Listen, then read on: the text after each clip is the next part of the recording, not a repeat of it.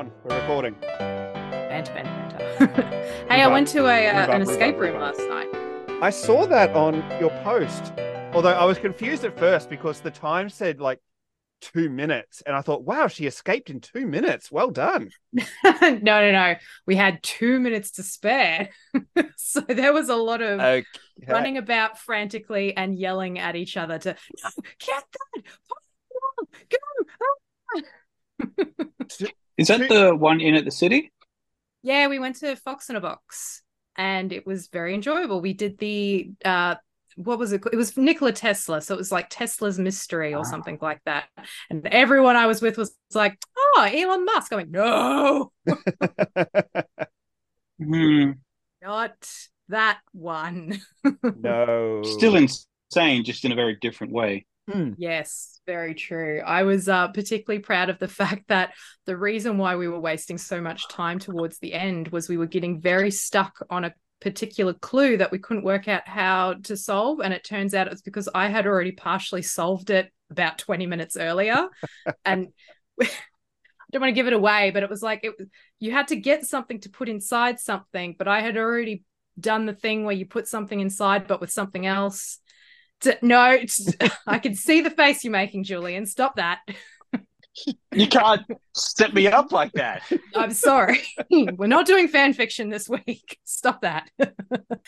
oh dear. But no, it was a lot of fun. And I thoroughly recommend uh, doing an escape room if no one has done that yet. Uh, it was number four on my list of 40 before 40. So that's another one ticked off. So I'm So very excited how, how many is that now? That's like 10. 10 out of you're a quarter of the way through it. Yes, I've still got quite a lot to go. You're gonna have to just take some time off work and really dedicate like a month to just getting everything done. I'm I am not going to be able to take any time off work before my birthday. There's a lot of stuff to be done next year, unfortunately, but I'm not going to get into that. Uh, we should get into the episode. Welcome everyone to We're Not Helpful, a podcast about books and our recommendations, our opinions and thoughts on books. And joining me today, as always, is Brayton and Julian. Hello. Hello everyone. Hello. Oh yeah, I should introduce myself too. I'm Eloise. Hi Hopefully you know Eloise. Who are you again? The, um, What what do you do here? uh, the- we've just met. Where am I? Uh, who are you? Why are you? Oh dear. Well, Where's before Buttercup? we get in, where's Buttercup? Yes. before we get into this week's topic, how about we talk about what we have been reading this week? Um, who wants to go first? I shall go first. Excellent. I'm still reading the same book, Phantoms. Lovely. It's a long book, but it's a good one. Um, and uh, now the whole town is missing, and now the army has shown up because they're convinced it's some kind of bacteriological infection that is Aliens. chemically engineered and what have you. But they are sadly aliens? missed. It's not aliens. It's not aliens this time. But I won't give away the ending. I'm also reading a lot of Calvin and Hobbes because somehow I managed to subscribe to a Calvin and Hobbes fan page on Facebook. so I've been reading a lot of that lately as well. Does that count if it's It's just a valid posted to onto read. Facebook? I well, Calvin and Hobbes was only a strip. It was never a, a long story. So yes, I'll, I'm going to count it. Fair enough. it's a very cute, funny comic strip. I never I was Yeah, always it. oddly engaging and hard hitting at times. It can't. Yes. I was more partial to Garfield growing up. See, ah, Garfield. I never got into Calvin Hobbes because back when I was reading comics in, if you remember Factor X in like the Sunday newspaper, Calvin Hobbes was Mhm. always the really long strip that I just didn't have the motivation to read through. But now, as a mid 30s person looking back, it's actually really good. And I really should read more. Only the only comic I didn't like in Factor X was the Family Circus. I Oh, wanted to yes. punch that little kid square in the face. That one sounds familiar, but I don't remember what that one's about. It was that little one circle of like it was just one frame, and it always sucked. And that kid was such a little punk. It's Family like Circus, my ass. It was just him being a dick for a whole frame. it was it, it's like the same format as the far side, but just not funny. Oh, I agree about Family Circus. It felt much more like a slice of life kind of thing with bad humor. Mm. Um, I'm trying to think what comics I used to read in in like those X Factor ones. There was like Garfield, and I think I remember reading The Phantom for some bizarre. The Phantom reason. was there for a while. Yeah, I think the Phantom is still going. Foot flats. I never got into Foot Rot Flats. I don't know why. It just bugs me. Oh no, I've gotten Julian offside early. oh dear. I quit. I quit the podcast. Oh, Good. that's we what can- you quit the podcast over. That's my line in the sand, apparently. Oh, well, at least we know. Oh no, that's interesting. Uh, Brayton, um, what have you been reading this week? I've actually, well, this fortnight since our last recording, I've actually gotten through two books since last recording. I know. well, one of them is Matthew Reilly's newest offering, Mr. Einstein's Secretary. Ah, now Which- that one's kind yes. of based on a true story, isn't it? Well, Or is it's it? it's based on a true story by the fact that Einstein existed. Yeah, okay. And Well, I'm sold. It's basically a biography. It it is essentially. No, it's essentially about and it's a it's a different offering from Matthew Reilly. If you don't know who Matthew Reilly is, he usually writes a lot of thriller action thing. Like he describes his books as action movies in print. They're very bombastic. They are, and they are not. Well, there's a big word. We like to elevate our vocabulary on this show. We read enough. We we should be re- like, using proper words. Be be Yes. good speaking words. Speak good. Um. So anyway, so his books are not quote unquote high literature. No, You know what I mean? He's never going to win a Pulitzer Prize, and he pretty much admits that himself. He knows the type of books he writes, and he just leans into them. He's not ashamed know- about it at all. that there's nothing wrong with that. Sometimes you need a bit of ridiculous fluff with like Yep. where you don't have to think about anything. I have like heard explosions on the page. Ooh, Ex- that's- explosions. that's exactly it. I have heard his books described as a palate cleanser. You could read War and Peace, and then you need something fast and mindless. You get a Matthew Reilly book, and you read through it in a day, and that's I think I'm gonna have to do it. that after I finish Moby Dick. oh yeah. I'm looking forward to hearing your thoughts about that. But- I don't have many more at this stage. They're But- at sea now. Yes, They're out finally. there. Yes. They got on the boat and they're at sea. That's all I have to report on, I'm afraid. Excellent. Well, I'll keep talking if that's all Good. you've got for Moby Dick. Yes, please do. Um, so anyway, Mr. Einstein's Secretary is a very different book for Matthew Reilly. It's still very much his style, as in it's a very quick read. Like I got through this thing in probably three or four days, and that's just reading at nighttime before I go to bed. And it's not an action book. It's much more of a drama, I would say, drama slash thriller in certain parts. But it's essentially about this woman who is German and she's raised in Germany during the time when the Nazi Party are just kind of coming to power and things are starting to get a bit more, I don't know how to describe, volatile, I guess is the word you would use. Mm. But it turns out she grew up next to Albert Einstein when he lived in Berlin. And it essentially goes through her life of her escaping Germany as the Nazis take over. She goes to secretarial school in the US and becomes secretary to all these people, including at one point Albert Einstein. And it also leads her to becoming a spy for the US during World War II. We're like spies. So I won't Okay, say too much more um, to get in, so we don't get into too many spoilers. It is a really easy read. So if you're looking for something that is quick and easy, definitely check it out. My critiques of it would be that Matthew Reilly he tried to do like this epic life story of this woman from her early days right up until essentially the end of World War II. But because he's kind of went across this broad scope of decades, there's so many moments that I really wish he'd taken the time to expand on a lot more. Mm. Especially he, he is yeah he's a very Mm. um very quick like scene to scene kind of yes, writer. Yes, and there's so many moments, especially I think the most interesting stuff for me was when she is this spy in Germany and getting all these insights into like the early days of when the concentration camps were being set up and actually visiting these concentration camps and seeing how they develop and just having to stand by and watch these atrocities Mm. atrocities happen and take notes on what her bosses are saying about it and how they can like increase efficiency with the the furnaces at Auschwitz. And it's and that's a- almost a story in itself. exactly not it's like I wish the whole book was just about that section. Yeah. Because for me that was the more interesting but it just gets glossed over this whole thing. And I just wish Mm. there was I wish there was more. I wish this was one of those books that was like a thousand pages long and he just took the time to explore these kind of things, which is very rare for me to say because I will very hesitantly pick up a thousand page book. it sounds like Matthew Reilly is probably not the author to delve into those kinds of topics, though. You'll probably find those kinds of books written by other authors. No, and the thing is, I enjoyed the book. Like, if I didn't enjoy it, I wouldn't have rushed through it so fast. And I've been a fan of his work since I was like 15 years old. So, literally half my life, I've been reading his books.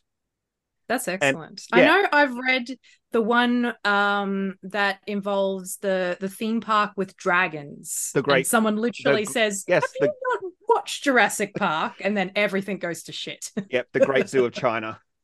That's the one. That's Yep. a good book. That's a that's a fun one. I really enjoyed that one, and it Very is def- it is definitely a Jurassic Park ripoff, and I think he knew what he was doing. yes, absolutely.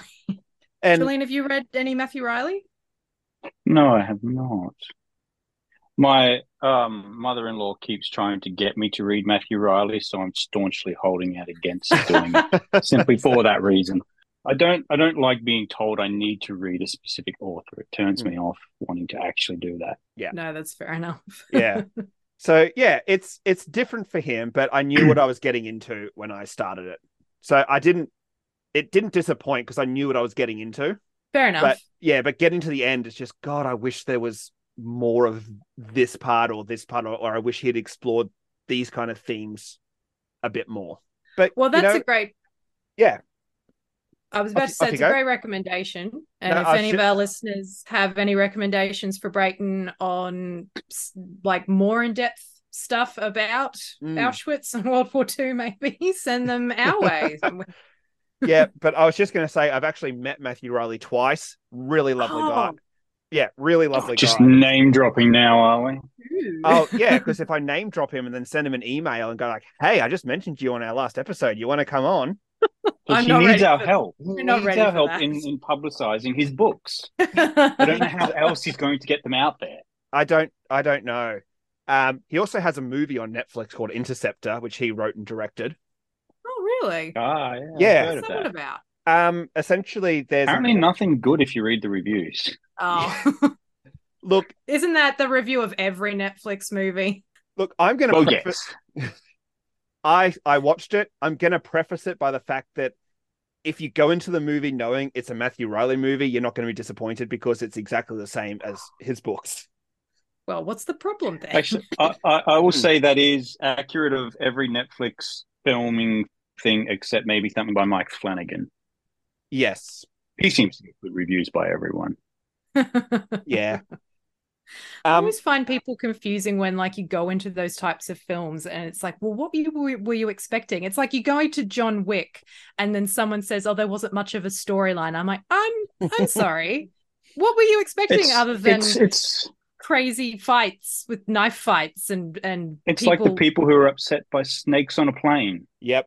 That movie delivered on its promise. Did you want Shakespeare here? Were I- you expecting Hamlet retold? I definitely wanted snakes on a plane, and that's what we got. Yep. I walked out of that. Samuel L. Jackson fighting fashion. snakes on a plane. Yep. I walked out of that movie going, you know what? There was a plane and there were snakes on it. I I'm it, it delivered what I wanted. And I was will satisfied. to this day I will defend that movie. I love that movie. it's so good. It's so good, but it's so bad. I So love dumb. it so much. I love how it was one of those films where they said they opened it up to the internet and said, "Give us suggestions for lines to film for this film," and that's how we got Samuel L. Jackson's iconic line of "Mother effing snakes on this mother effing plane." And I kudos to those producers. Yes. That was amazing. that is. oh dear. I got to rewatch Well- that movie now. Um, do that too. I have a second book that I read too. This one is Oh, sh- yes, This this one is a shorter one. It's called Hollow House by Greg Chapman. Got it here because I knew I would not remember the author. Um, Ju- Julian, you might actually be interested in this one because this is a horror book. Well, now I won't read it. Yeah, I know because I recommended it to you. so belligerent. This is Yes. this is this is Yes, one I I picked up. this is one I picked up at Supernova about a month ago. I met the author. He was he's an independent author that was um, selling a few of his books. This is the one I picked up. It was nominated for the Bram Stoker Award. Ooh. Oh. Which That's quite an illustrious award. is it? Because I've not heard of it since. Mm, in the horror circles. Yep. So yeah, I don't think it won, but it was nominated for a Bram Stoker award. Essentially, it's about this house on a street, the Hollow House, Mhm. and essentially Is the it house. hollow. Well, it depends how you define hollow. There's some metaphorical language I think involved there, but essentially, it's an Maybe evil. the house was the friends we made along the way. Maybe. but essentially, the house is evil through various Excellent. for various reasons that become apparent throughout the book. But it starts like it. to actually affect the neighborhood and misfortune and everything befalls the people that live around the house. And it sort of examines how this evil kind of seeps into their lives and things like that. So it's kind of like the Amityville house met up with the 1408 hotel room and they had a little Kind of. baby. kind of. Hmm. and it's actually fun because I like it's, it's a short it's a short book. It's only 167 pages, so I got through it in less than a week.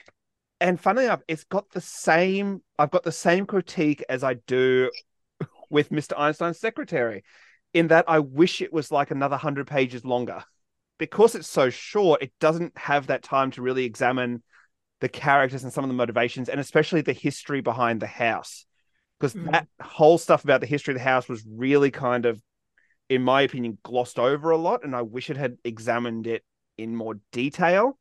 And I wish we'd had One of those time. Yeah. type of horror things where it's like it gives it gives it over to you to sort of make up that story for your own imagination Yeah, and there's- that's where the horror can come from because it's of the unknown Yeah, there's definitely things alluded to in it, and there is a lot that you just have to kind of fill in some gaps. Mm. And I think it was definitely an intentional choice by the author to not just spell it out for us. And I'm not really Mm. asking them to spell it out for us, but by the time it got to the end of the book, the characters just didn't really sit with me. Like I didn't care as much about them as I had wished. And to the point, like, there were so many characters in here that just a chapter would start and it would say, like, oh yeah, Daryl was doing this. I had to think, okay, wait, who was Daryl? What's what's Daryl's connection to this? And there were a few times and a few little subplots with some characters that I felt weren't as fleshed out as they could have been. Mm. Um, Mm. but yeah, it, I just wish it was longer. I actually really enjoyed it. I did like the book, despite what I'm saying. I just wish it had more. So kind of my- begs the question, I think.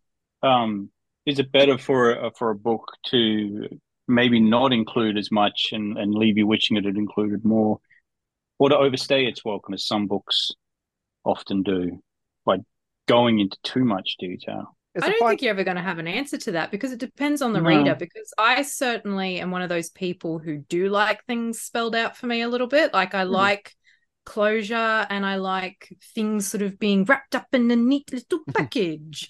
um, but at the same time, like a little bit of mystery is fine. But I, I do find things very, very frustrating when they don't have a resolution or if something hasn't really been explained as well as it could have been.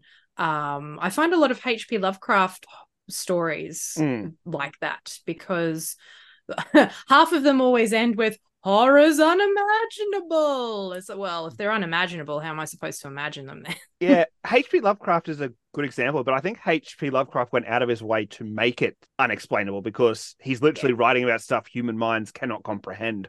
Yeah, he had a lot of ambiguous stories. The stories where he did actually kind of explain things um were the were my favorite ones. Mm. um, which actually had like a complete story where sometimes, yes, certain threads were left unspoken, but you still sort of got some kind of um, cohesive structure to what was actually going on.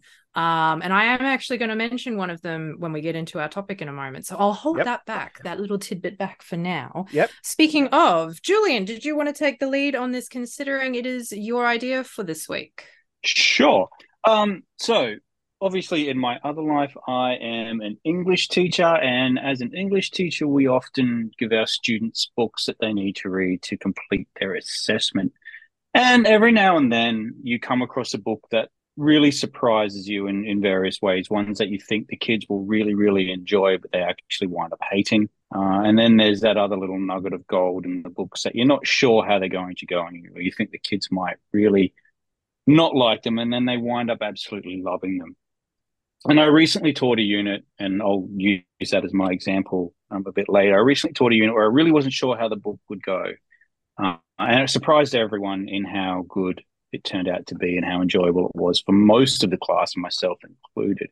And Brayton, you said something the, the other week about how you, these days you really only pick books that you think you'll enjoy. Yeah. And so it got me thinking, what are those books out there that you've picked up to read? Maybe you were forced to read something at school and you thought it would be terrible, but you actually up really enjoying it. Or, or vice versa, a book that you thought, yes, I- finally this book is out. I can't wait to read it. It's getting great reviews, and you read it and you're just like, oh, well, that really wasn't all I thought it was going to be. Um, so I thought that might be an interesting thing for us to discuss. We've all come across those books, I think, that have surprised us in some way, where we just left a bit flat with it, or it turned out to be a lot better than we thought. Um, usually the ones we had to read in school, I think. Because Hmm. I had So did who you would like to talk? example? yeah, was Oh, when you oh. mentioned when you mentioned that topic about especially about Mm. um linking it back to school, I always have flashbacks to year eleven English where there was a Mm. book called Maestro that we had to read, and I didn't read it. I read one chapter of it and found it so boring I never picked up the book again.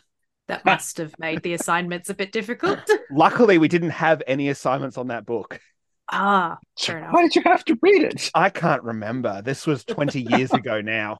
But I guess if we want to jump into my my two examples for this that you made me think back at school is um one was The Crucible, which I know is a play, but Mm. at the time I wasn't as into I guess theater and stuff as I am nowadays. But The Crucible I absolutely loved and still consider it like my favorite play. And it's Mm. still my dream to play Hale in a production of that play if that opportunity ever arose. Anyone out there that works in theatre and is looking for a Hale, I would absolutely. Wait, we have our own theatre company. Admittedly, we haven't done anything in about 10 years. Julian, get on Um, that. 15 years, actually. Oh my God, has it been that long? Shh, no, that's not how time works. 2008. No, Oh my quiet. goodness. I'm Um, not that old. yeah, so I absolutely love The Crucible. Still love Mm. it. it. I think it's awesome, ama- an amazing play. Um, but It my is. my it second absolutely is amazing. It is, yeah. My second one is a bit on the I don't know on the nose of classic literature, but it is um, To Kill a Mockingbird. I went into that Uh, thinking I wouldn't enjoy it because I think it was year, oh, was it year? Might have been year ten or year twelve, one of those two years. And usually year 10. Yeah, look again. This was twenty years ago. I can't be expected to remember everything about high school. Um, I've tried to forget personally. yeah, that's fair. Yet you still work in schools. my my high school years. oh, right. Now I'm the bully. It's okay. Wait. So yeah, I went. I remember. I remember being about halfway through To Kill a Mockingbird because unfortunately we did have assignments on that book, so I did have to read it. And yeah, I got about halfway through and went, "Oh, I'm actually really enjoying this. This is actually good." And no wonder Harper Lee coasted on most of her life just publishing one book because Hmm. it's a it's a damn fine book in my opinion anyway so what made you think you wouldn't enjoy it going in? because and no offense to english teachers but they have a way of making even the most exciting books sound very boring when you're going into it i will say not yes, every because we must teacher- understand what every word means. What, what is the deeper meaning of the word to? yes Oh, And- let me talk to, to you about the Great Gatsby. Oh, well, let's let's let's not get into that argument. No, no, no. Brayton, you keep going on. yeah i think i think it was just the way my english teacher sort of described oh this is about essentially the civil rights or the early civil rights movement or it was more of when was civil rights? That was the 60s, wasn't it? That was the 60s. Yeah. Yeah. So this is like we're talking about it in context of this was like set in the precursor to the civil rights movement and it's about this person and there's these complex characters and we're going to really learn about what what society was like for people between like the African Americans and the white people and the culture clashes back then and blah blah and it just sounded like oh okay I wasn't excited to read it let's just put it that way Mm. especially knowing we had assignments coming up for it and I think Julian I think you mentioned in last week's show or last fortnight's show that you don't believe you should be forced to read anything because you feel it's a great work of literature whereas in school you're kind of expected to read this because it is considered a great work of literature Hmm. so I wasn't No, excited and I would to stand by that it. statement. Yeah. Yeah, so let's say I wasn't excited to read it, but it turned out that my assumptions for that book were wrong, and it is actually a very good book. I think the the brilliance of that book is how it approaches everything because it approaches the whole situation from Scout's naivety. She doesn't know what's going on. And so we're learning as she's learning and we're experiencing all of this in real time. I think that's it's not a lesson that's being hammered home to us like a lot of those books can be Yeah, um, particularly the ones that look back on that time. Whereas Scout is experiencing all this in real time and struggling to understand what's happening in real time. yeah. And so I think the audience kind of goes through that with her. Was Harper Lee writing at the time this was happening, or was this like was it set in the past from her? I can't remember when she wrote To Kill a Mockingbird. No, she she wrote this. Oh, I want to say in the fifties she wrote this. I think it was set in the thirties. Um, okay, so she was she was a looking girl. back. Yeah, Yeah, I just so she is Scout essentially. yeah. So it was first published in 1960, and the book is set in 1936. So yes, you're right. Yeah. Yeah. Couldn't remember. And of course, the uh, little bit of trivia that Dill, her friend and neighbor, was based on Truman Capote. Yes, because they were very good friends, weren't they? Yeah, extremely close. And yeah, for Wasn't a long there time. rumors that he assisted her in writing the book or something? There, there are rumors that he ghost wrote To Kill a Mockingbird. Yeah, Ah. Yeah. I remember reading it in high school as well because obviously like it was just part of the curriculum so like everyone read it I'm assuming people still read it now as part of the high school curriculum um yeah. and uh, I don't I don't remember finding it interesting which is a horrible thing to say because it clearly is a very interesting and thought-provoking book and I think the problem is is that sometimes when you're a teenager and you're not interested in certain things like activism it it's just something that doesn't come into your sphere of care. And i think that has a lot to do with it when particular books are put on the curriculum for people to learn. It is possibly a way to get them to care about those certain things. But i i think the problem with teenagers is that they're always going to be railing against authority railing against school because that's just like the typical thing for them to do. So it's almost like they're going to not care or like the book on purpose. And i think i found that a lot with the set curriculum um and it was also probably because i was well into fantasy novels at the time and obviously there's no fantasy novels in the set curriculum so it's like well i don't want to read this because i'm too busy reading uh, dragons of pern and lord of the rings Well, we read The Hobbit in year eight English. oh you're lucky Yeah, which I did. Narnia is also often read in Mm. schools, Yeah, really not it was and uh, The Ranger's House, Apprentice. Julian. i don't remember Oh, the Ran- being it's the Ranger's Read? Apprentice in school curriculums. Well, it's only year 12 that has a very set curriculum of books that you can't step outside. Um, outside of year 12, the school can essentially choose the novels as long as they fit in with what content and what descriptors need to be taught. You can study really any book, whatever the school chooses. I I think I would probably maybe like to reread To Kill a Mockingbird now, just from like obviously an adult point of view, and having seen and heard a lot of things now since then that might be very relevant to what's going on in To Kill a Mockingbird. Mm. Um, I and see how the- I feel about it now. The thing about To Kill a Mockingbird, and yes, I am an English teacher, but English teachers mess this book up so horribly because they focus so much on the civil rights and the the the blacks versus whites in it, not understanding that that is only a small part of the book. The book isn't just about Tom Robinson's trial. The film was really Yeah. just about Tom Robinson's trial, but the book isn't. The book is about that. But it's also about this girl trying to grow up in a world that is trying to keep her down. It's also about home lives. It's about a struggle for money and, and society. It's a struggle. It's about domestic violence and domestic Mm. abuse. It's about um, rape. It's about murder. It's about hate and anger and, and all those emotions that everyone feels at some point or another in their life. And so English teachers insisting that it's about this and we're going to focus Yeah. on this, well, you're actually cutting off in most schools in Queensland, you're cutting off 90% of your class from really understanding anything.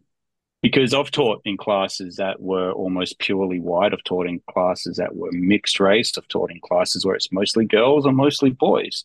And everyone can get something out of it if you approach it from the right direction, because it's not just about Tom Robinson's trial. Although I Hmm. will say, the one part that angers everyone is when Tom Robinson is shot trying to escape from prison Hmm. in the back 14 times. Uh, Yep. Yeah.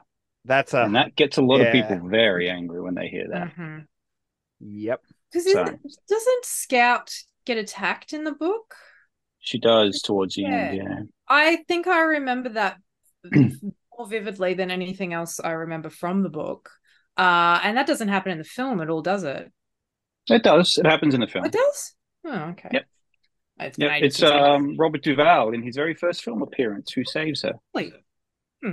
There you go. Yeah, I'm gonna have to re. I've been thinking about rereading it because I haven't read it since I was in high school, and I wonder me how. I would feel about it now as an adult, looking Mm. back on it. And I think that's to tie into it because I know my feelings towards To Kill a Mockingbird did definitely was definitely opposed to some of my classmates who were like like you said, Eloise, weren't really connecting to it Mm. um, in the same way. And I think that brings up the question of like, one, it's that are we picking or are the people that decide the curriculum picking books that just aren't relevant to kids now? And at the same time, To Kill a Mockingbird is set in a very specific time and place. And a 15, 16, 17 year old teenager in Australia who hasn't had that experience maybe isn't as relevant or wouldn't have that connection whereas a someone in living in America that has some kind of background knowledge about that may feel something different about it.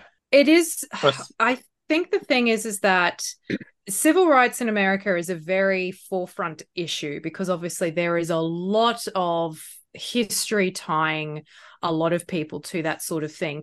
We have the same thing here in Australia. I think the only difference is is that ours is still very invisible and repressed thanks to certain systems that repress them and where we as you know straight white people walk around not really thinking about that kind of thing because it hasn't really been something that was visible to us especially in our formative years. Like when you think about um indigenous culture and teachings and the history of of everything that happened since white settlement um like i certainly did not learn about 90% of the things that went on at high school or, or in primary school because it just simply wasn't taught. I don't know if it's any different now. Uh, i think that we are sort of moving towards a little bit more um historical teachings with within schoolings. And i think for reconciliation we should be doing that more often. But like most of the stuff that I have learned about, you know, what has happened in Australia over the last 200 odd years has come from being an adult, Googling it and hearing the voices of, in, you know, First Nation people telling their stories rather than anything I've learned in school. So I think something like To Kill a Mockingbird is important because it does provide um, the context for those kinds of issues um, where it could then leap into learning more about our own parallels here in Australia. And I suppose what I'd like to see is like more books that are like that from an Australian perspective going into school curriculum as well. Because, like Brayton says, it is kind of hard to relate to it when it is very US centric. I don't know if you guys agree. There, there are a number of books, Australian books in particular, that do have those issues in them. Mm. The problem is because they're Australian, they're very realistic in the sense like Indigenous people do it tough quite a lot of the time. There's a lot of drug and alcohol abuse in in those communities, and there's a lot of violence and a lot of suicides and things like that. And a lot of the Australian books that really portray those kinds of things are very well written, but unfortunately, schooling and its curriculum is still quite conservative, and they don't want those sorts of themes in mm. schools too much. So, you know, we don't, we don't get those kinds of things as much as perhaps we would like. Well, maybe I don't know if we can do like show notes or something, Julian. If you've got any recommendations for those types of books that you can pop in, we can pop into the show notes for people to look at uh, later, and perhaps you know go and have a look at at a later time. Yep. Um, because obviously that's not going to happen with the schools anytime no. soon. the there, sounds of it. There is um I don't know any books, but there was an Australian movie made a few years ago called The Nightingale, which I think was on was on Netflix last year. I don't know if it's still there, but oh, it, yeah, I recall that one. It deals. Um, it's set in Tasmania and deals with the effects of the settlement there on the Aboriginal population, and it is very confronting. It is not a movie for mm. kids or even I'd say teenagers. But if you're inter- if you're interested in something that deals with those themes, look up The Nightingale it is a brilliant movie. I loved it, but it is very full on. So be warned. Just getting back to the the books that we have read in high school, yes. would you recommend perhaps all of the the ones that we did have to read to reread again as adults and see how we feel? Don't read Zed for Zachariah again. what was that one? Uh, that movie, that book, sorry, is about a nuclear war that happens, um, and there's only one person left alive. This this 17 or 16 year old girl, because her valley is for some reason cut off from from the nuclear exposure, uh, and then a man appears weeks later or something like that and teaches her how to farm and what have you, and and helps her to raise crops and all the rest. Um, and then it goes on from there, and it becomes quite unnerving as he grows more creepy towards her. Um, uh, and what could have been a, a she escapes, um, but what could have been a, a rather good novel and, and explored some really interesting ideas is really kind of ruined by the fact that it's the 60 year old white man trying to write as if he was a 17 year old girl um, and clearly has no clue what 17 year old girls are actually like or what they think. Uh, that's um, why I um, have a problem with the Tomorrow When the War Began series. Mm. uh, I haven't seen the series. The book itself I read and, and really enjoyed. I have not read after the books. first fifty pages. only the first one. I've only read the first one. The oh, of the Tomorrow When the War Began. Mm they get a little bit ridiculous by like book three the spoilers they've uh they've escaped to new zealand and then like the new zealand army are like hey 16 year olds who just escaped from australia come back with us because we totally need your expertise to fight these invaders i'm like that that wouldn't that's dumb that wouldn't happen so anyway yeah. um yes i still wouldn't read the great gatsby again I got into an argument with another English teacher about that book because I hate it. I hate the story. I hate the characters. and for me to enjoy a book, I need to feel some kind of empathy towards the character's journey. But every single person in that book, with the exception of, I think it's uh, Tom Tom's wife. No, he was married to Daisy. Uh, one of the other. No, it was one, Daisy's friend's husband. Maybe the only one I feel sorry for in that entire novel. Everyone else is just a piece of shit um, which like that was F. Scott's point, and I get that he wrote that specifically to show us the hollowness of the quest for wealth and socialite status and stuff in, in Middle America. But geez, come on, give us give us something to to enjoy. I mean, by the end, everyone basically dies or is a broken shell, and you're like, well, good, go. Glad this thing is over. Good. I'm glad you're all dead. yes, I was.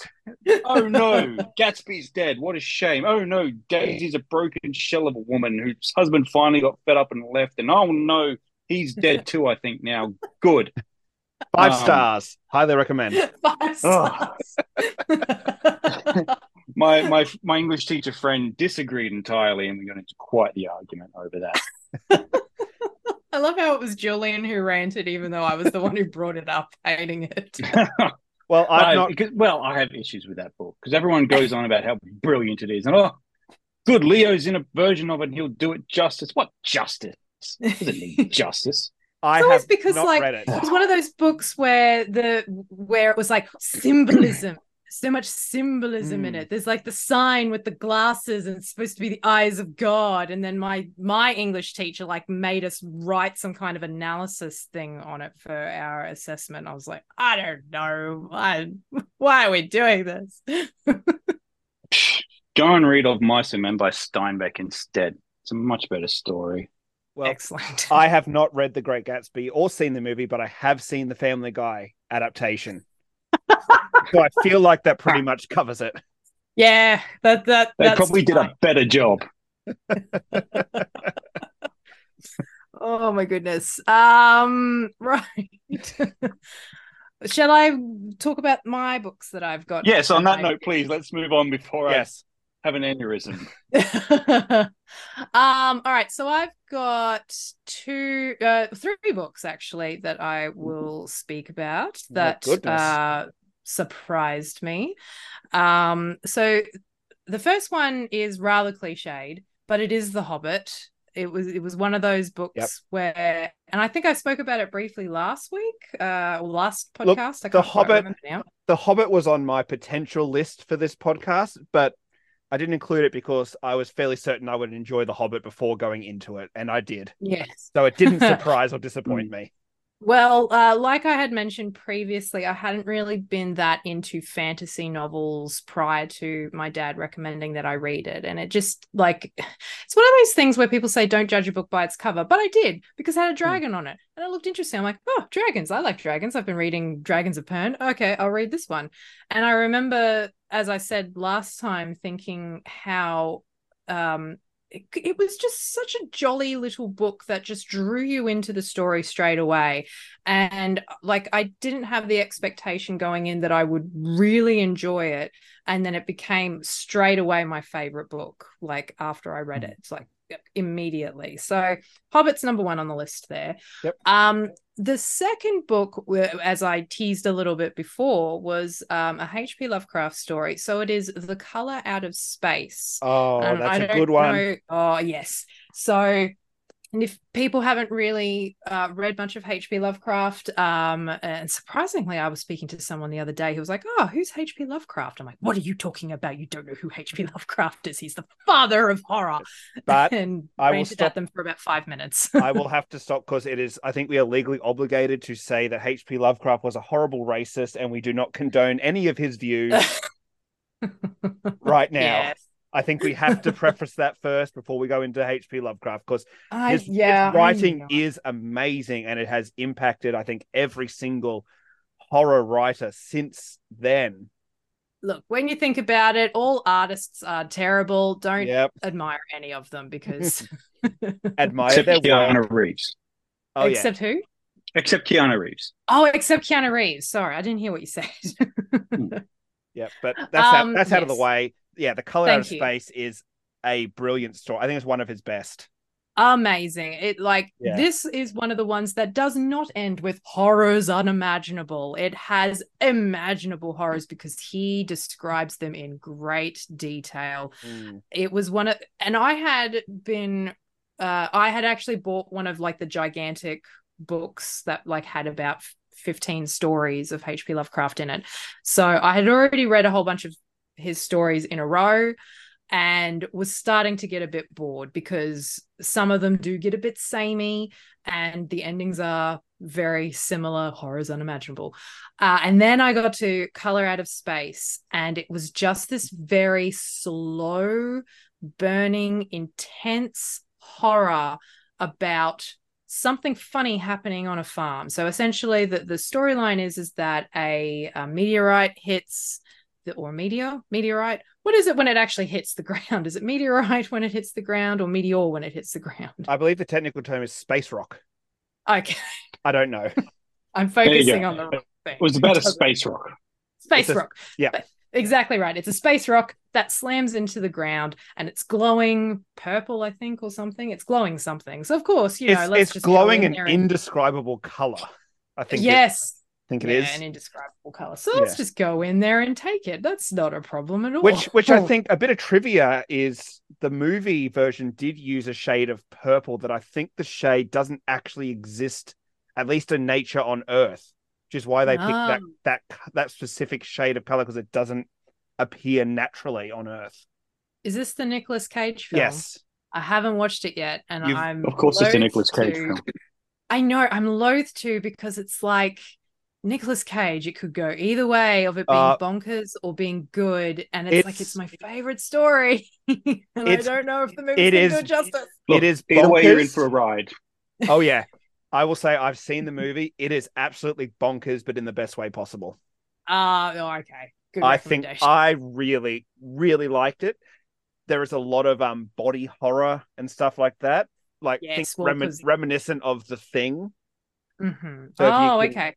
If you can deal with that, then I think you'd really enjoy the Nicolas See, I don't film. remember the book describing it like the thing. They Um, do the the movie does adapt some things in different ways. Okay.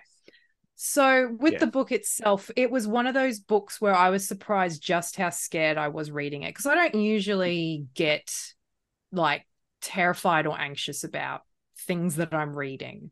Um, but it really put the creeps in me, something chronic. it was just the way things were described. And I don't want to give it away. Like there are just some really amazingly scary moments within the sto- story that I don't want to really describe because I just want to recommend people go and read the book um, if you feel like having a bit of a good scare. Um, so yeah, that that's one of the ones that really got to me in terms of I didn't think I would like it because I'd already been a bit HP Lovecraft out by that point. Um, and it piqued my interest again. So um yes, there's there's that one and Herbert oh what's it is it Herbert West Anim- reanimate reanimator Herbert West. Herbert Reanimator. West Reanimator, yes. That that one's also because that's a horror, but it's funny. So Yeah.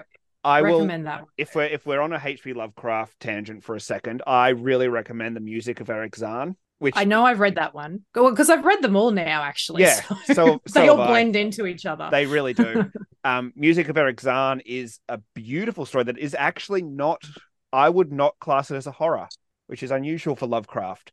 It's Hmm. just it's just a story about something strange that has happened to someone, and it's not In a- the neighborhood? Yes, Who you going to Um, call? Probably the Ghostbusters. He Man. Hey, man. He Man. oh yeah, good reference. Oh my goodness. Um, yeah, music of Erich Zann, where something strange happens, but no one dies and nothing horrible happens and no one goes insane. It's just a really weird story, but I think it was actually one of Lovecraft's favorite ones too. And of course, you can't go. You've you've got to read um, "At the Mountains of Madness" and the, Call, of, Yes. the Call of Cthulhu, the classics, Obviously, both great. what's the one with the with the ape princess? Oh, I know the one, but I can't remember. Let me look. Give us your third George one. of the Jungle. Talk, start story. yeah talk about your third book i'll look up um what Yes, that one was excellent. So the third one that I wanted to talk about as well, and actually I'm going to bring it up on my phone so I remember who the author is, uh, is The Book Thief, uh, and that is by Marcus uh, Zusak. Um, the The Book Thief is one of those ones that was recommended to me, I think, by my aunt who lent me her copy of the book, um, and she described it as uh, about a family living um in Germany during World War II and it's a young girl who's been orphaned so she's come to live with a couple and then they house a a Jewish artist so they hide him in their basement. And I thought it was going to be kind of like oh you know Anne Frankie kind of book but what really surprised me about this one is the way that the book itself was structured and it's kind of hard to describe but it was just a very unique and beautiful and sort of playful way of structuring where each of the chapters kind of sets up oh, how do you, how do you describe it? Sets up like the themes and the uh, like the beats that's going to happen in the chapter um and then it unfolds from there. It's kind of, sorry i'm not doing a very good way of describing it. And you do not get that in the film at all. Like the book thief i think was probably unfilmable because what makes the book unique couldn't be on film or it could but they didn't attempt it at all. Uh, it just was a straight story for the film and I didn't enjoy it as much watching it. Uh, and they cut out a whole bunch of really important stuff anyway.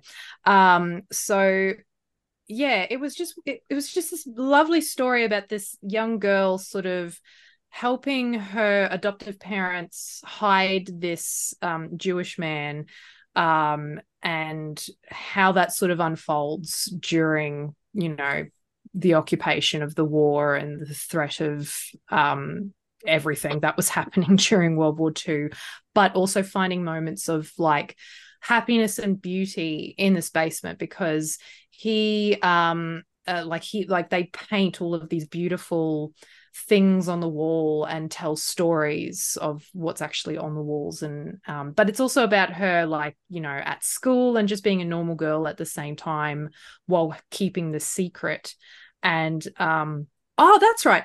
I almost forgot the most important part. The story is being told from the perspective of a personification of death, essentially. So it's kind oh. of like death. That that's what was unique about it. It was death was like putting in all of the bits of what was going to happen in the chapter and then explaining it essentially. And yeah, you don't get that in the film. Like that's not happening in the film at all. Um and that's what's disappointing about the film version. So um it was it, it was a very quirky book and it sort of gave a bit of light to a very dark topic. So there you go, Brayton. Actually, coming back to the whole you want to know about stuff in World War II, read the book Thief if the you haven't read Thief. the book Thief. Yes. I've seen that book in stores so many times. I've been tempted to read it, but I don't know, never got around to it. I'm going to double check. I think Mark Susak is, Marcus Zusak is Australian, actually. Well, why, I've had students recommend it to me from time to time. Yeah, he is. He's an Australian writer. There you go. So someone recommended it to you, so you'll never read it. I'll never read it. Yeah. oh no. um, that H- that H.P. Lovecraft story was facts concerning the late Arthur Jermyn and his family. That's the one. Mm. silly, stupid, creepy, weird book. yep, that's the one. Um, Julian, did you actually give any options? Options. What am I saying? Uh, any like books yourself that you, for this topic? Kind of talked about. Not yet. I haven't. Brayton and I talked. Oh, really? Like, what, what, are your recommendations, or what did you find surprising, or I, something? I would love, yeah, I would love your perspective as a as a I would love your perspective, like as a teacher going and thinking like, oh, this is going to be awful, and then you actually a book you actually enjoyed teaching. Have you got anything That's like that? That's what I'm about to talk about. Perfect. I do actually. It's almost like um, we pre-planned this, which we didn't. No. Can you tell? Um, uh, fun fact, of course, um, H.P. Lovecraft was a huge influence on Stephen King. Oh, as yeah. you mentioned, most horror writers. And Stephen King writes a brilliant little short story called Crouch End, which is very Lovecraftian in its way. Yeah. Uh, in fact, I think he actually uses Lovecraftian creatures in, in the story. So if you have an opportunity, it's quite short. Does um, he use horrors unimaginable as the ending? I no. okay. No. Well, I mean, the fact it's one have... of the few endings he sticks, actually. Oh, good. Oh. And I mean, the fact yeah. we have the term Lovecraftian just kind of shows what kind of influence he has had on mm. on fiction mm. writing. Absolutely. Um, so I'm going to choose one from from each end of the perspective. One that surprised me and I enjoyed, and one that surprised me and I, I disliked. I'll go with the one that I enjoyed first, and Brayton. That is the book from from a teaching perspective. Um, I wanted to change things up a bit because I had to teach a book a couple of years ago called Fly Away Peter, and it was one of the most boring books you will ever have the displeasure of reading. Um, it's an Australian novel about a bloke who worked on some property down near Beaudesert, um, categorizing local. birds for the person who owned the property, and then decided I should join up for World War One, and so he did, and it was really boring. and just to highlight in how boring it was, he actually spends one or two paragraphs describing his friends' friends' hats, Oh, which has no bearing I'm on so the story, bored nor already. do his friends' friends. Wait, wait, wait, wait. Let's let's hear about this hat. Anyway, No. it was the hat of someone who has a lot of money. Keep keep going. It was awful. Uh, and so I decided we're not going to teach that again. Um, the only thing that has come close to boring me like that before is Michael Gow's Away, Ugh. um, which I had to teach. And I read the first page with my class and said, nope, we are not learning this play. Let's go find another one. Um, God. That that was but the, book I want to talk choice. about is is Fahrenheit 451 ah, um, by Ray Bradbury. And so Ray Bradbury, of course, was very influential in the in the American science fiction writing world in the Mm. in the sixties and seventies, um, right up until his death about fifteen years ago. He was very very popular, and again has inspired a lot of authors, both in science fiction and, and various other means. Um, but Fahrenheit 451 was probably the first novel which really pivoted him into success in in the US. But it's it's 60 years old. So it was written in 1963 or published in 1963. So it's 60 years old. And a lot of sci-fi from the 50s and 60s you kind of look back on now and you're like, oh, it's not really all that interesting. It either never came to pass and never will come to pass, or it happened back in the 70s and 80s, and it's kind of like old hat to us now. Hmm. Um, but the story of Fahrenheit 451, of course, is a, a dystopian near future. So I think it was 2030, I think was the year it was set or thereabouts. Um, and it's very normal almost society uh, in that the way everything's described doesn't seem too unusual to how we live now. People go to work, they come home, you know, they have dinner, they live their lives. Except books are illegal. You cannot own books. It's they've been outlawed by the government because books allow independent thought Mhm. um, and creativity and imagination. And the government doesn't like that. And so if you are caught re- reading books, these firemen come out to your house and burn the books. Um, Huh. and of course, Fahrenheit 451 is theoretically the temperature at which paper ignites. And so that's why he titled it Fahrenheit 451. So the book centers around Montag, who is a fireman. And at first, he enjoys his life. Um, he doesn't see any anything wrong with it. But then two things happen. One, he meets a neighbor, a 16 year old girl named Clarice, who her family doesn't watch TV, doesn't do anything like that. And they spend their time sitting on the porch talking to each other and discussing ideas. And she asks him a question. She says to him, Are you happy? And he can't answer that because he doesn't know if he's happy or not. Um, and it just that question continues to weigh on him and weigh on him. And then he gets called to a, to start a fire. He gets called to this woman's house to burn her books.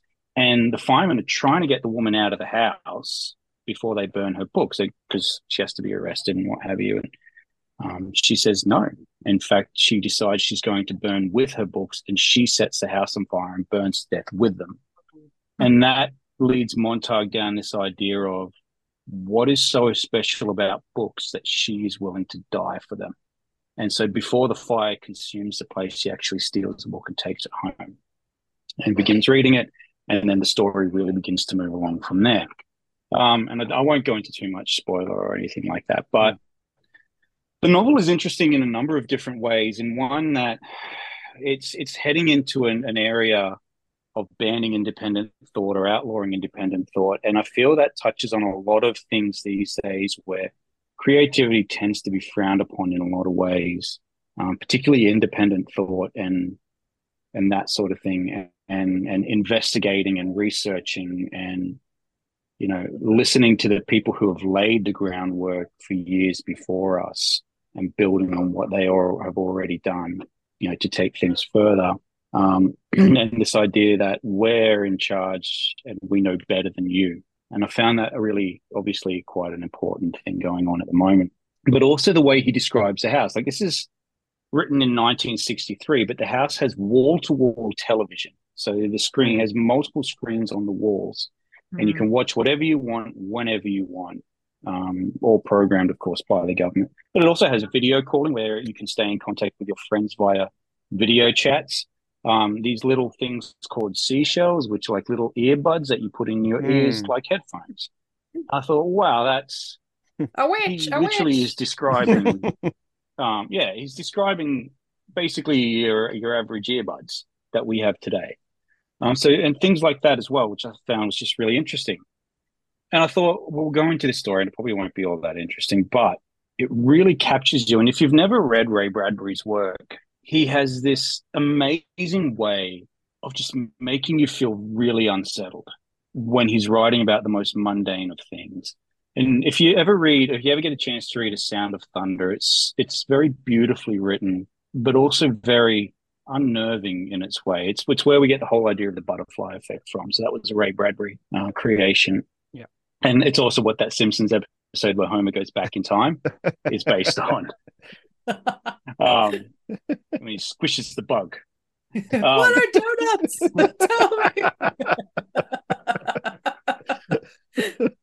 yes, and but there's no there's no donut rain in, in a Sound of Thunder, but it is a really All interesting, right. very You unsettling just, kind Just of story. turn me off it. Ah, Just turn you off. one star. Um, but it's it's it's very apparent in Fahrenheit 451 when Montag, the main character, comes home after his first shift, right at the start of the novel, and he's kind of describing the house that he lives in, and there's nothing out of the ordinary. It's kitchen, lounge room, television, wife, bedrooms, stuff like that. But you never feel like it's a comfortable place. You never mm. feel like it's safe. You never feel like it's real. And Bradbury was so good at keeping you on the edge of your seat throughout the novel. There's just always this unsettling feeling of alienation that he managed to put into his writing. And so I wasn't really expecting to enjoy it. I, know, I have to read this. It's for work. Um, it's 60 years old. The kids are probably going to hate it. But in the end, it actually really surprised me how much I really did enjoy it and how much the students actually really enjoyed it. And the discussions we got out of it um, were phenomenal because, yes, English teachers do tend to look at books and try and read more into there than there really is. Mm. Um, but Bradbury wrote this book specifically for that purpose. It is a book of um, symbolism and allegory and things like that as well. Um, but just really, really well written, not like The Great Gatsby. Um, yeah. And so that's a book that I really actually enjoyed that I thought I wouldn't. A book that I really didn't enjoy that I thought I would is The Tommyknockers by Stephen King. Oh, um, bad bad mouthing a mm. Stephen mm. King book so this this book is a you love it or you hate it. I think from from what I understand. And when I was about sixteen, I think I'd read ah, half a dozen Stephen King books already, and I had a mini series on the Tommyknockers with Jimmy Smits in it. And of course, I was absolutely smitten by Jimmy Smits at the time because he was in NYPD Blue and he was, you know, the brilliant but uh, you know slightly unhinged detective. It was cool. Um, and so I watched the miniseries, and it, it was poorly done. Of course, it was uh, mm. network TV, horrible effects, all the yep. actual adult stuff cut out um, because it was network television in the nineties. Yeah, very terrible. Back back before the um, golden um, the golden age of television. Hmm. But it had a number of intriguing moments and a couple of genuinely creepy moments. It also had Tracy Childs in there, who was a porn star of some fame at the time. Um, so of course I was 16. That really did engage me. Um, she was having an affair with the mailman in the story, so that was interesting too. Uh, anyway, I thought I'll read the book because you know miniseries are usually crap, but the books tend to be much better, like the Langoliers. Um, mm. No, the miniseries was great right up until the Fuzzy Cannonball. Um, but the, the, the, story itself. that, you know, you can't blame that on the effects of the time, though. I, I, think if you did the Langoliers now, it'd be very good. Uh, yeah, maybe. I just feel like that's a really hard effect to pull off and, uh, and ha- not have people laugh at it. I suppose. Um, which is why. Like five times. I don't know why. which is why Stanley Kubrick actually cut out the hedge animals in The Shining. Um, but yes, the Tommyknockers. I read the book, and again, not one single character in that book is likable. Not even the main character. Um, the the character played by Jimmy Smits in the TV series. In the book, he's an insufferable drunk uh, who finds any and every reason to upset people and get into fights. Uh, his girlfriend is just an uncaring, unsympathetic person who, who just doesn't really care about anyone or anything around her. The townspeople are all horrible, and when they slowly begin to get possessed by the alien life forms, they become even more horrible. And so the novel itself, while people think maybe it was King writing about his own addictions and how it takes people over so insidiously and almost silently until you become a complete shell of a person, it's more like a drug fueled nightmare than an actual book. And it's it's just by the end, you're just kind of happy that the town was destroyed and, and, and everyone's dead. I think. Um, Another one. There's there's yeah, there's there's just nothing redeemable about anyone in that story, and the storyline itself kind of vagues in and out of coherent writing. It was the last book that he wrote before he got clean. Uh, and he himself has said there's a good story in there somewhere, but we'll never find out what that story is because he doesn't have a lot of memory of actually writing the books. So. um, but Fair look, enough. some Stephen King fans love it. They they know what it is and they just enjoy it for the uh, complete drug fueled ride that it is. Um, but it's a story that I thought, based on the premise that I saw in the miniseries, would actually be an intriguing read, and it was the exact opposite. Damn. Yeah. So not not on your list of um recommended Stephen King no, reads. I did try rereading it 10 or 15 years later just to see if a bit of adult perspective had changed my mind. And, and no, it hadn't. If anything, I found them worse people than, than the first time around. I just I just had to look up um, the Tommyknockers just to get some background info on it while you were talking. And yeah, the literally like one of the first lines in the Tommyknockers Wikipedia page is just says King has since soured on the Tommyknockers, describing it as an awful book. Mm-hmm. so yeah, you, yep, and there's that quote exactly. There's a really good book in here underneath all this sort of spurious energy that cocaine provides, and I ought to go back. So it feels well, like well, if the author can say this is a trash novel, then there shouldn't be any problem with us saying it's a trash novel. Yeah. I wonder how that feels for fans that enjoy the book and then look at it and realize that the author hates it. It hasn't changed people's minds on the Shining movie. Ah, uh, true. Mm. It, it's hard when that movie is regarded as a classic of cinema, of horror cinema at least. Look, it's a brilliantly made film. Like it, it's it's brilliant. It's unsettling. It's creepy. It's visceral. Uh, Stanley Kubrick was a master filmmaker. Mm. It is just the worst adaptation of a Stephen King novel that I've ever seen. You could say the same thing about the Hobbit trilogy. oh. You could. Hey, hey, hey. It may be an unpopular opinion, but I will I will watch those movies and I enjoy them. They are a terrible adaptation. Oh yeah. They're, I, they're, they're um fine on their own if you don't take into account what the actual book hmm. is. and I do not blame Peter Jackson or any of that any of those no, well. No, it's not his fault at all. Like if you he, watch he was... the behind the scenes footage, they had yeah. no time to prepare for this shoot. They were straight into it. And there are literal days where they shot nothing because they had no script and no ideas about what to shoot.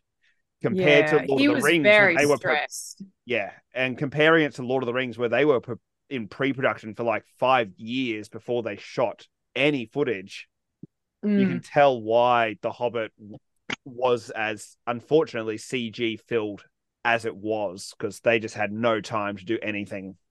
I find the the weirdest CG part is making Billy Connolly's character. Um, who did he play? Dain, I think. Dain uh, Ironfoot. The, yeah, Dain Ironfoot.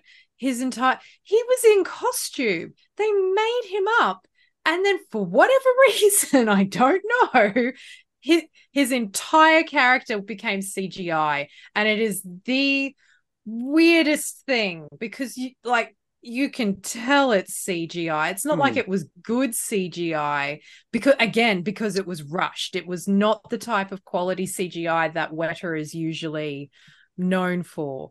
And I don't know why they did it. It was the weirdest thing. But I tell you what, the the good thing about that film, it's got Orlando Bloom and Orlando Bloom 2.0 in it. Luke Evans. Yeah. Yes. So I'm not complaining. Look, you get double the Orlando. Yes. Double the Orlando. I do find yeah. it funny how, uh, well, I don't know if this is actually true or not, but they tried to shoehorn Aragorn into the story, and Viggo said, no, I'm, I'm not going to appear in that. Aragorn's Yeah. not in the Mm. stories. He was And Orlando Bloom was like, canonically Yeah, at the time, I'm pretty sure. If I remember correctly. I could be wrong, but I'm pretty Yeah, sure he Viggo, was like isn't it? canonically only 10 years old at that time. Oh, was it? He was it was 50 years before? yeah, yeah, because don't forget it's 50 He years would have been in his before Lord of the 20s or He was 87 he's like in Lord of the 87 Rings. in Yeah. Lord of the Rings. And if it was 50 years before Lord of the Rings, he'd have been, what, 30 something? Mm. Yeah, oh, well, I think he was a little bit younger than that because it was still. I don't know. I don't know. I I can't, can't, remember. remember. now how long before it was. I feel uh, I feel bad considering I'm supposed to be this complete repository of um knowledge of Oh, Tolkien this stuff. this is what Google was invented for. You were originally correct. Aragorn was around 10 years old when The Hobbit took place. Ha! there you go. And That apparently wouldn't have stopped redeemed. them from doing it. yeah. Yes. And Good. ap- apparently one the of right the choice. original pitches for the Rings of Power TV show was a Aragorn prequel series of his days as a ranger. Uh, Yeah, like, yeah. Uh, that's I mean, not a who knows? that If it's not Viggo, it's not worth it. No, that might no, still no. be on the table considering um which production company has got the rights to do a whole bunch of new pre like prequel Lord of the Ring stories. I'm not sure. Oh, I should look Probably into New that. Line. It's, it's not Amazon. Uh, it's a different company again. because Amazon Uh, only have the rights to the appendices. They actually don't Ah, have the rights to the Silmarillion. yeah, it's so dumb. I, I know don't, it's uh, don't know how it works. Let's Yeah. not get into a rant No. about Rings of Power because this will go for another hour. And on that note, I Yep. think maybe we'll wrap up for uh for Sounds good. Thank you very much, guys. Uh, if you would like to follow us on social media, we do have a Facebook page. Go to We're Not Helpful Podcast. Uh, give us a like and subscribe. You can find us on Apple Podcasts, Spotify, Amazon Music, and on YouTube. Again, do all the likes and the clicks and the subscribes and send us in some reviews. Uh, that Yep. would be really helpful. we got some good feedback what's- for um your fanfic from last last episode. Yes. Thank you, Greg, for letting me know that apparently it was way more erotic than what I tried to lead on to say that it was. And if you want to try and tell us that The Great Gatsby is a good novel, I will go to war with you. Oh my god! Yes, fight Julian in the comments. if you want to be a guest on this show to debate Julian about The Great Gatsby, please do. um, if you want to email us, what's our email address, Brayton? Uh, it is not helpful pod at gmail.com. Excellent. And I have now set up a messenger app link on the Facebook page as well. I'm still trying to work out how to get on Instagram. Maybe I'll start a Tumblr as well because Tumblr's great. Ooh. Why not? And if you do have any recommendations that you'd like us to talk about, please do let us know and, and we'll Yep. take them into consideration, you know. Um, when we get time, of course, we're we're huge now. We're we're four episodes in and Yeah. have at least Very ten listeners. So. Yeah. Our our dozen listeners. There are dozens of us. Dozen of us. hey, we have an official complaint from a listener. We've made it official. Oh, yes. I I never read that, but yes, we did get a complaint about Julian's use of the word nips in episode two. Um, you. I shall use it more often. yeah, that was the complaint. It wasn't used enough. Oh Um, thank you, All right. thank you for that feedback, Richie. You know who you are. all right. Uh, well, until next time, uh, keep reading all those novels, I suppose. Yeah. You're not my boss. Well, don't. We're not your parents. Yeah, We're not helpful. You're not the boss of me. or just All come, just come to us for all your book recommendations.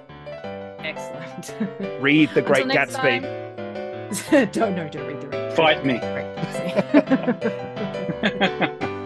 Great Gatsby. Bye bye, everyone. All right. Bye. Bye.